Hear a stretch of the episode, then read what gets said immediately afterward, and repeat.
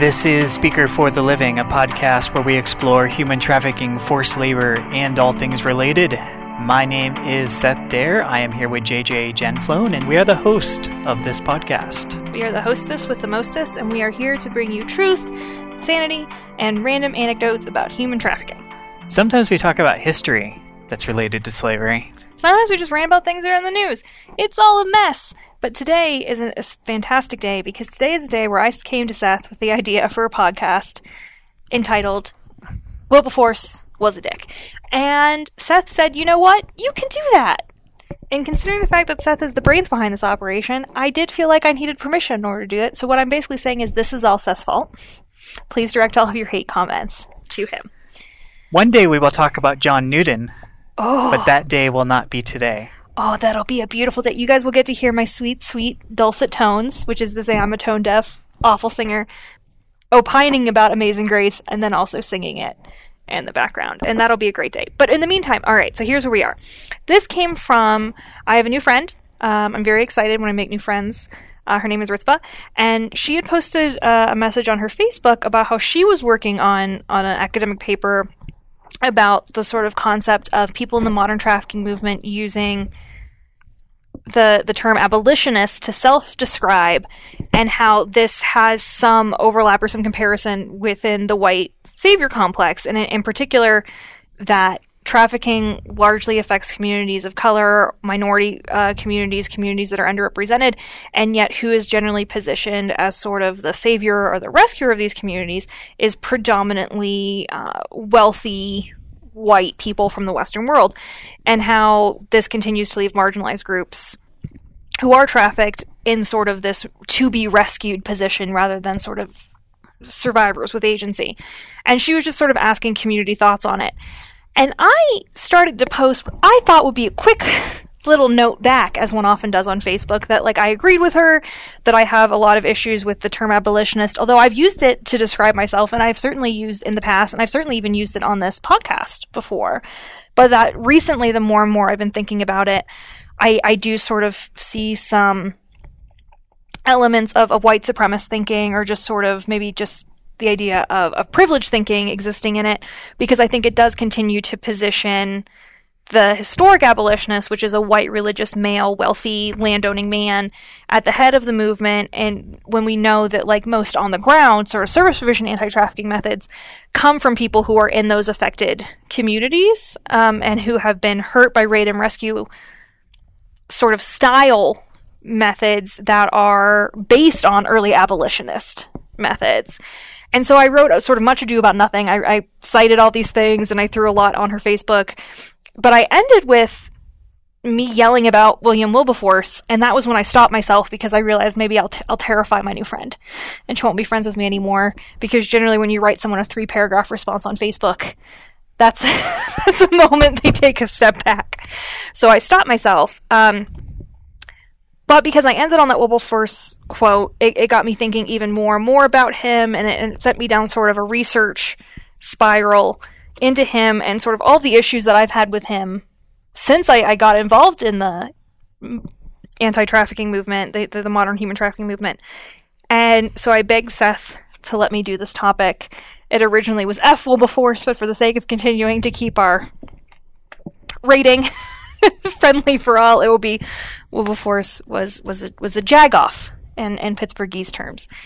And and here is my reason why. For those of you who are unfamiliar with who William Wilberforce was, he was he was alive from 1759 to 1833, and a lot of this I am actually pulling from.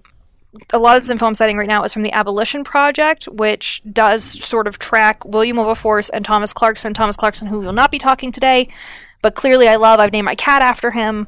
Was a very nice man, um, but sort of you know uh, historic abolitionists, uh, British abolitionists, and then also a text called uh, "Distant Ripples of the British Abolitionist Wave: Asia, Africa, and the Americas." Uh, that comes out of two French academics, including one, um, Myriam Cottias, who is actually um, a historian of slave societies in the Caribbean, and she's written uh, two books on that that I actually do highly recommend on slave societies in the Caribbean um, including one that talks about sort of like the formation of colonial slave societies. So she's amazing. This book, this book was great. Quick little overview. So if you're at all interested in what was happening elsewhere in the world at the time of the British abolition movement, that's there. But to return. So William Wilberforce, he's an English politician, he's a preacher, and he becomes, because he already has a spot in Parliament, the guy who is leading the abolition movement in in Parliament. He's wealthy. John Newton is actually a very distant relative that he went to hear speak when he was a child. So there is some sort of overlap there, sort of all these abolitionists sort of being being involved with one another. Uh, he was an evangelical Christian, and he actually was became involved in this evangelical Christian life to the point where he had formed a sort of society called the Saints uh, with his wife, his children, and sort of followers of, of devotees of his cause. They did fight against the slave trade and slavery. They also fought against prostitution, but they also fought, and this is where some of we see the early rumblings of trouble, for what he called a return to morality and manners, which is a very particular type of idyllic English life that he imagined. And you see this then reflected in actually then what Wilberforce brings forth into Parliament. So yes, Wilberforce force of nature, no pun intended, brings forth two different bills into Parliament to ban the slave trade.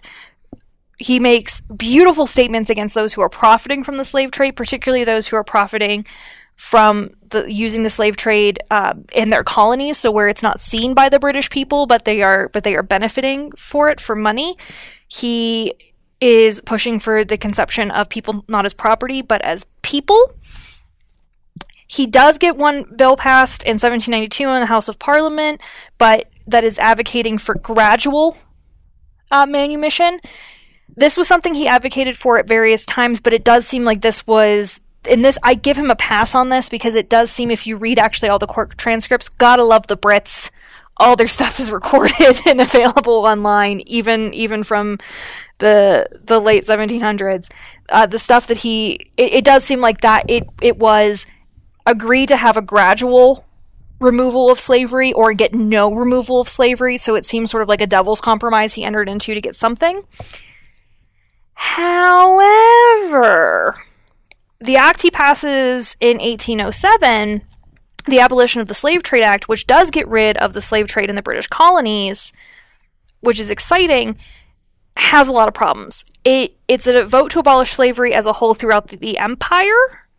No, it's a vote to establish slavery throughout the colony. So it's the trade of enslaved people. So if you're a slave, you're you're grandfathered into being a slave. There just can be no new slaves entering in.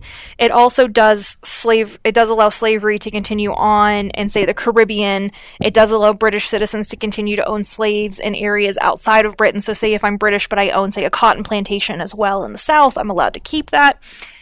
He he joins a society called the Society for Gradual Abolition and, and continues to push to to speed up that gradual uh, basically to to start making it so that like after a certain number of years slaves that were grandfathered in would have to be released anyway.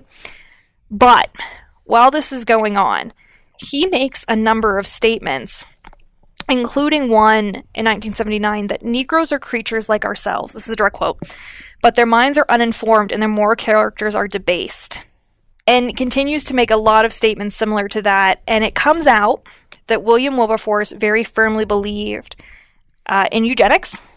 And while he thought that uh, Africans or, or, people held in slavery at this point generationally, so British, so African British, I guess is how it would be defined. African Americans at, at this point, although not taken as citizens. I'm not sure what the correct term is for slaves at this particular time that have transitioned mm-hmm. within their lifetime. I'm not sure what the term, but so that slaves and freed slaves were human and, and should be freed, he fundamentally agreed in a separation of the races. He thought that every race was fundamentally different from one another, and he believed in a racial hierarchy that positioned white people at the top and and black people at the bottom. Which Seth is kind of looking me at the face that he does right when I'm about to make a Nazi joke. I'm not. I was thinking it, but I decided not to. but so he and he also very fundamentally argued for a number of times that while he was pushing for the abolition of slavery, he did think though then that freed slaves and the descendants of freed slaves and just African people in general would then move into these servant classes and serve white people. He he certainly was not pushing while he was pushing for an end of enslavement, he was not pushing for equality. Those are very different things. Thomas Clarkson, who we're not going to talk about here today, was pushing for full equality, which is why I love him so much. He did it kind of problematically in a way that was very victim blaming and, and that mm-hmm. was very sensationalistic and that would not be acceptable today. But because he is pushing for full equality, I, I give him some bonus points that I don't give to Wilberforce. He's the unsung hero of the anti-slavery movement in England. Like Yeah. he was instrumental, and he doesn't get near the Any credit, that he deserves. And I think it's because he died young. Honestly, is that he, he dies fairly early in, in the movement and that he is much more involved on the sort of what we would now call community organizing or grassroots organizing. He's the one running about getting people to sign petitions. He's the one going to far flung areas and giving presentations and trying to drum up public support and fundraising. Was Wilberforce is the legal front. Also, at the time of his death, uh, Wilberforce's children write a book on the history of the abolition movement in England that actually rips into Clarkson and says that he was kind of a, a rake in this uh, red-haired devil, and and that th- their dad was involved with everything. So you do sort of have a lot of that jockeying for who gets to be head of the abolitionist party, and as Clarkson died young and didn't have any extended family, he didn't really have anyone to fight for him. But so Wilberforce finally, right before he dies in 1833, abolition of slavery bill does pass in the House of Commons, and then historically, like they run to tell Wilberforce he dies three days later. You know, finally able to quote unquote let go. But if you actually look at his speeches, particularly his speech to the House of Commons in 1789, there is a lot of really racist rhetoric that is present and and this isn't me splitting hairs and being like the language that he uses to describe them saying like negroes and things of that nature like n- which is a historical linguistic problem. No no no no no. He is straight up articulating that he feels that there is a fundamental difference between blacks and whites. Uh, to quote again it would be wrong to emancipate to grant freedom to them immediately would be to ensure not only their master's ruin but their own. They must be trained and educate and educated for freedom my issue with Wilberforce is one that he's been held up to be, and I'll link you guys to. I, I also pulled some of the stuff from from an um an article called "Slavery and the Birth of Working Class Racism in England," which is sort of this idea that as slavery became abolished, and suddenly the idea that blacks would then be on equal footing legally with whites, that now you have this explosion of slavery in England. Um, I really, really recommend it. It came out in 2016. It, won a number of awards. It's a fantastically written article by Ryan Hanley. And, and it's actually um, available for free on Google Scholar. So I would really pick it up. If you're not a reader, there's also um, a BBC series that came out on BBC Four in 2007 called Racism: A History. That is phenomenal. In particular, you want the the third episode, A Savage Legacy, but the other two uh, prior to it, The Color of Money and Fatal Impacts, are both equally good. I would actually sit down and watch all of them. But if you don't want to spend like nine hours of your life being sad, skip to the final three uh, and watch that third episode position. But so there are a lot of people in in the modern human trafficking movement who have a lot of problems with Wilberforce being positioned as this great emancipator, this great leader, this this great man through which all other forms of human trafficking frameworks or emancipatory frameworks should follow from because he's not arguing for equality because he's arguing from the position of a religious white savior because he uh, Wilberforce also thought that women should never get the right to vote because we are weak-minded stupid creatures that need the guidance of a man. I'm also looking at that thinking of all the terrible jokes I could make, but I'm not going to. It's just, it's sort of one of those things where Wilberforce had a lot of issues, and and as a result, a lot of the legal documents that were drafted for the abolition of slavery in Britain, which is sort of hailed as the first Western state to abolish slavery in, in mass, long before the U.S. did, is is meant to follow and be held up on one hand, people will say, well, it was just sort of the legacy of the times, but the problem is, is that we have now carried that though into, you know, modern people in human trafficking referring to themselves as abolitionists in the Wilberforcean way. And we've seen as workers in, in the human trafficking sort of in, industry, a lot of times the people who are supposed to be helping saving, if you will, to use the abolitionist dialectic, are are being harmed by the methods we're using to save them because of how we position ourselves as sort of and I'm just saying like we as like people in the field in general as sort of the head solution where they themselves are are beneath that. And it's it's the creating of hierarchies that maybe don't need to be there. And I would say again, that's perhaps why I really liked the education I got here at the University of Denver, um, because starting with reading like Pedagogy of the Oppressed and sort of this idea of hierarchies of suffering and how what your role is as a, a provider was super useful. But I, I just have a, a lot of concerns about this continuously positioning of him, Wilberforce, as sort of the be all end all.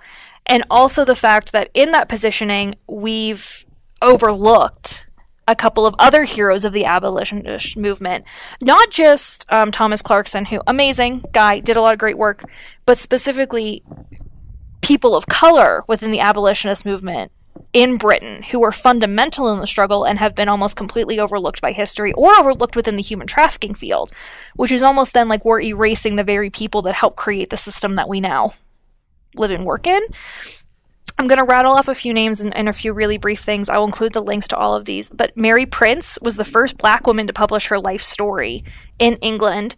She wrote a book in 1831 about slaves living in Bermuda and Antigua for readers in England. And if you are at all familiar with slaves in uh, the British colony system, particularly in Antigua, it was exceptionally brutal. Exceptionally brutal. Torture, human experiments, um, working on sugarcane plantations where people suffered terrible burns. Uh, the the life expectancy there was incredibly short. Um, she wrote particularly of what it's like as a child to be separated from her mother and siblings, the brutal working conditions, how how she escaped and survived. And her writing was actually was one of the things that galvanized women to sign on to boycotts of sugar and other slave produced colony goods because women saw themselves in her, saw this discussion of what it is to be a sister, what it is to be a mother, what it is to be taken from your children, what it is to be beaten, and to feel your position as a woman. And it was a woman writing to women. And so women in, in mass joined onto this cause in large part because of her book. We never talk about it. Her book exists. I can't tell you if I've ever heard of another person in human trafficking reading that book and wanting to discuss it with me. Ottobah Cugoano was the first African to publicly demand total abolition. Um, he became a free man. He started to work in England. He was a leader of the African community in 18th century London, which prior to reading his work, I didn't know there was an African community of free men in 18th century London. They had a trade guild. They had a neighborhood that they essentially run. Um, he was born in, in what we now would call Ghana today. His book, Narrative of Enslavement of a Native of Africa, you can still get access to. It's terrible because he when he was when he was kidnapped and sold into slavery, he was old enough to remember his whole family. And this isn't a child born into slavery. This is a child who was old enough to know that he had a family. He was free. I mean, he was captured one day when out playing. I, I, I was either with his siblings or his cousins, that's some sort of family member, and taken away from them, um, and then sold in Grenada which also suffer, you know, severe, severe um, beatings. Um, he also then put out sort of what would be at the, what they would call at that time a tract, but we would call maybe like a novella called Thoughts and Sentiments on the Evil and Wicked Traffic of the Slavery and Commerce of the Human Species. Uh, this you can find on JSTOR. It's it's like a photocopy. Uh, it's old Englishy script, so it's a little hard to get through. But he was the first person um, to demand emancipation of all slaves and then from from that head was a previous slave, and also the balls on this guy. He got it all the way to George the Third. He got his pamphlet to the king to be like, "You've got to read this. This is my life. You have to free slaves." Now, King George the Third doesn't care. He he completely dismisses him, doesn't pay attention. But imagine what you would have to do to work your way up from penniless free man all the way to being able to to get your writing to the king and like, why isn't that movie made? What a movie about a guy who landed a plane in the Hudson after it got attacked by geese. Ooh, inspirational. Not to, not to make fun of him. Oh God, now I'm gonna get tweets about it. There's Olaudah Equiano. That one, um, he actually does get cited I think a fair a fair bit. Um, probably I've out read of, his book. Yeah, probably out of everybody. Um, just because he uh, he he was kidnapped from Nigeria, but he actually was able to purchase his freedom. He actually became quite quite wealthy. He attempted to form a settlement in Sierra Leone for freed slaves to live and work. Um, he was in the Sons of Africa, which is an amazing organization that I think we need more historical work on um, on sort of the the the nonviolent civil resistance movements that they initially started in England. I think sort of the the early precursors to the nonviolent civil resistance movements that came after the military resistance in Haiti uh, to sort of try to keep Western influences out. You see a lot of overlap there. Um, so him you hear about, but then we also don't hear, um, but like still not. I think he's not. In, I think he's con- he, I think he's well known in the human trafficking world. He's certainly not well known outside this. Then this poor gentleman whose name I'm going to say so terribly, Ukawsaw Gronniosaw, um, he he publishes narrative of the most remarkable particulars in the life of James Albert uh, an African prince, as related to by himself. Um, he's from Borneo, present day Nigeria. He was sold at the age of 15. So again, we have somebody who has hit adulthood kind of a, I mean, at the time period, young adulthood, but adulthood. So he remembers everything, but he was purchased by a Dutch captain, and as he reports, he was purchased for two yards of checked cloth. And he eventually works his way up to becoming a free man and a Calvinist minister in New York. So very smart guy, very lear- um, learned, but he he's he's interesting because he's writing in the Calvinist system and he's writing on Calvinist doctrine when a lot of Calvinists own slaves. And he has this sort of position. A lot of people have looked at this text, the few people who read it, as being an interesting look into psychological coercion about how someone could, could look at themselves and have and be a freed slave and have sort of an ambivalent view of slavery. But it's important, and his work got a lot of Calvinists who owned slaves to rethink this whole process because he was actually saying, I'm a Calvinist minister. I am someone who is an authority figure in your church, yet you would have attempted to own me, which I think is super interesting. And then finally, uh, Louis Levesine. I don't speak French. Um, and he was a slave held in Jamaica, at one point held on St. Domingo. He um, traveled all the way to England and actually fought for his freedom in court and also his declared innocence in court. Um, and they were sold alone from their families and he attended the first anti-slavery convention. Um, and actually, if you look at the painting, a very famous painting from the first anti-slavery convention, he is one of only three people of color in the in, in the painting from the first anti-slavery convention who is present. So that's a big big deal. And while he didn't write a book or anything, he has he left behind a long legacy of letters that was bound and then saved. And unfortunately, we don't ha- I don't I couldn't find a place to get open access to them. They're held at the at the British National Library, so maybe go in person, request them to look at them or request them to look at mimeograph. But these are all phenomenal people who existed in this time period who were working but oftentimes not working with William Wilberforce because William Wilberforce would not work with freed slaves or just blacks in general because he considered them to be a different class to himself. So he's working for the for the legal freedom of slaves, saying that that he feels this is a mission from God to free slaves if slaves are humans, but he's qualifying it that slaves are a different type of human in his world. And so the fact that the human trafficking movement doesn't acknowledge that and doesn't acknowledge that there were all these other people working tirelessly men, women, people of color like on the streets with no social capital. They or, or very little social capital. They weren't wealthy land like British landowners. Um, Wilberforce eventually marries a woman who's filthy rich. Like they don't have this sort of clout that he does, or actually the sort of safety, this legal safety and control that he does. And yet, he keeps trucking.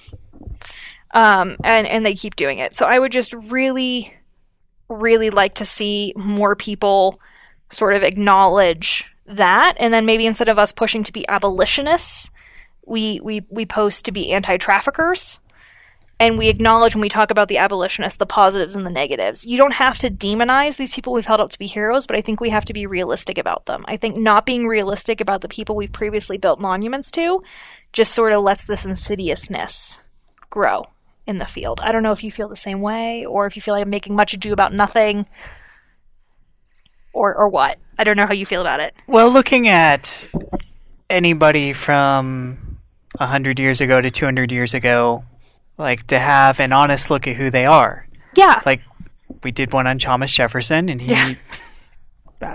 he laid the groundwork for future abolitionistic and anti-slavery efforts. yeah. But he also owned slaves. Yeah. and kept owning slaves. So there's this dichotomy, and uh, you know, even Lincoln. It's hard to know fully what Lincoln thought because he had to qualify it publicly so often. Yeah. But you know, there's reason to believe that he didn't think full equality was practical either. So And we didn't really get to see Lincoln post emancipation, really. yeah, either. It's hard to say what his administration would or would not have done time frame wise. But yeah, he wasn't for he wasn't for equality either. Like let's let's be let's call a spade a spade. You can be for the ending of human trafficking. You can be for the ending of slavery and you can still be racist. It doesn't make you a good person Well, automatically. You don't get a free pass.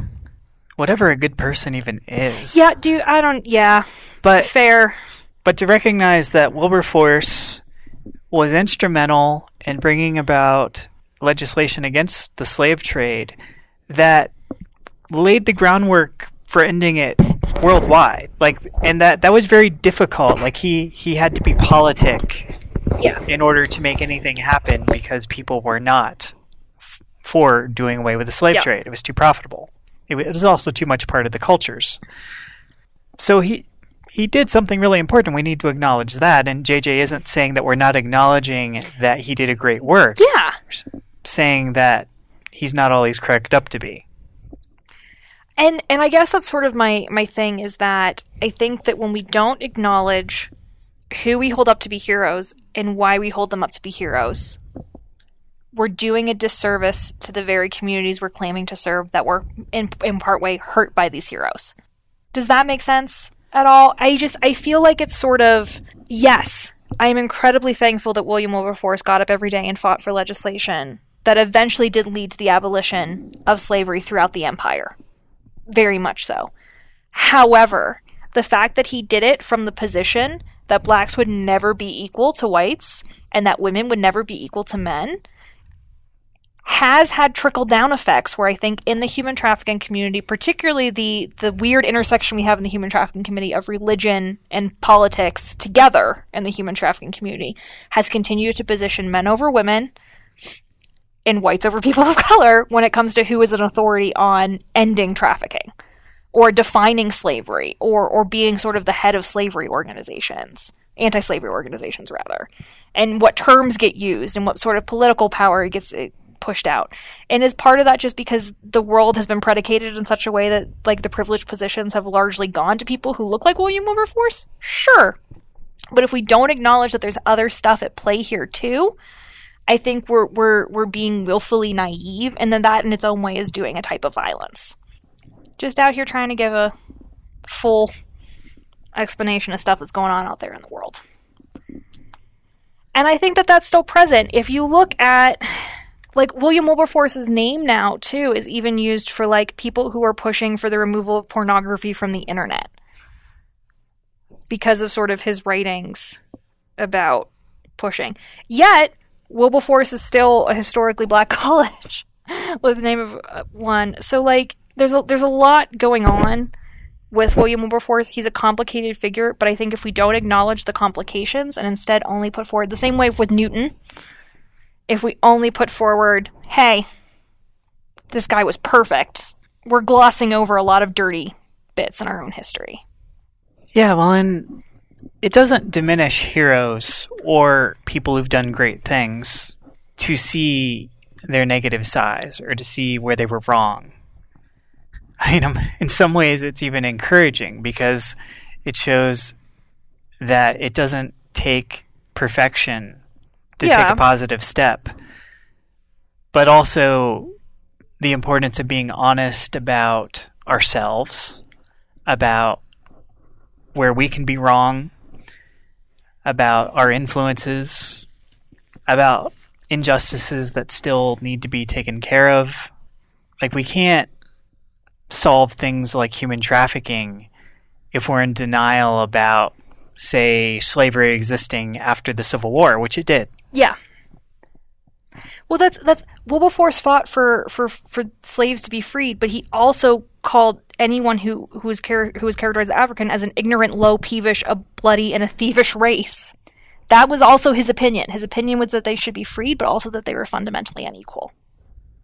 And that leads to this idea, I think, of this violent paternalistic, many ways sort of wrongly theological vein that runs through the modern anti trafficking movement and that's why there's a whole thing about anti William Wilberforce on on a site called AfricanHolocaust.net.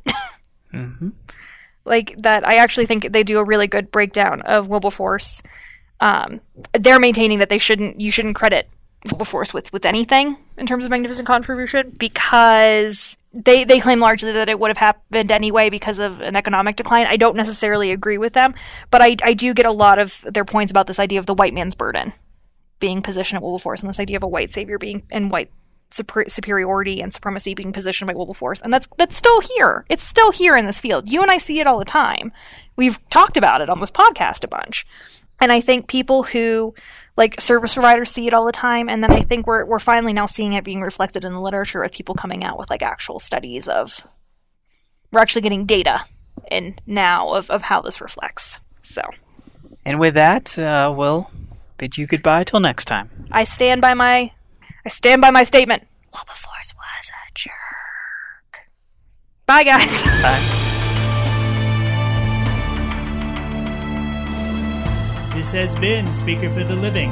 For extended notes and sources, visit our website at speakerfortheliving.com.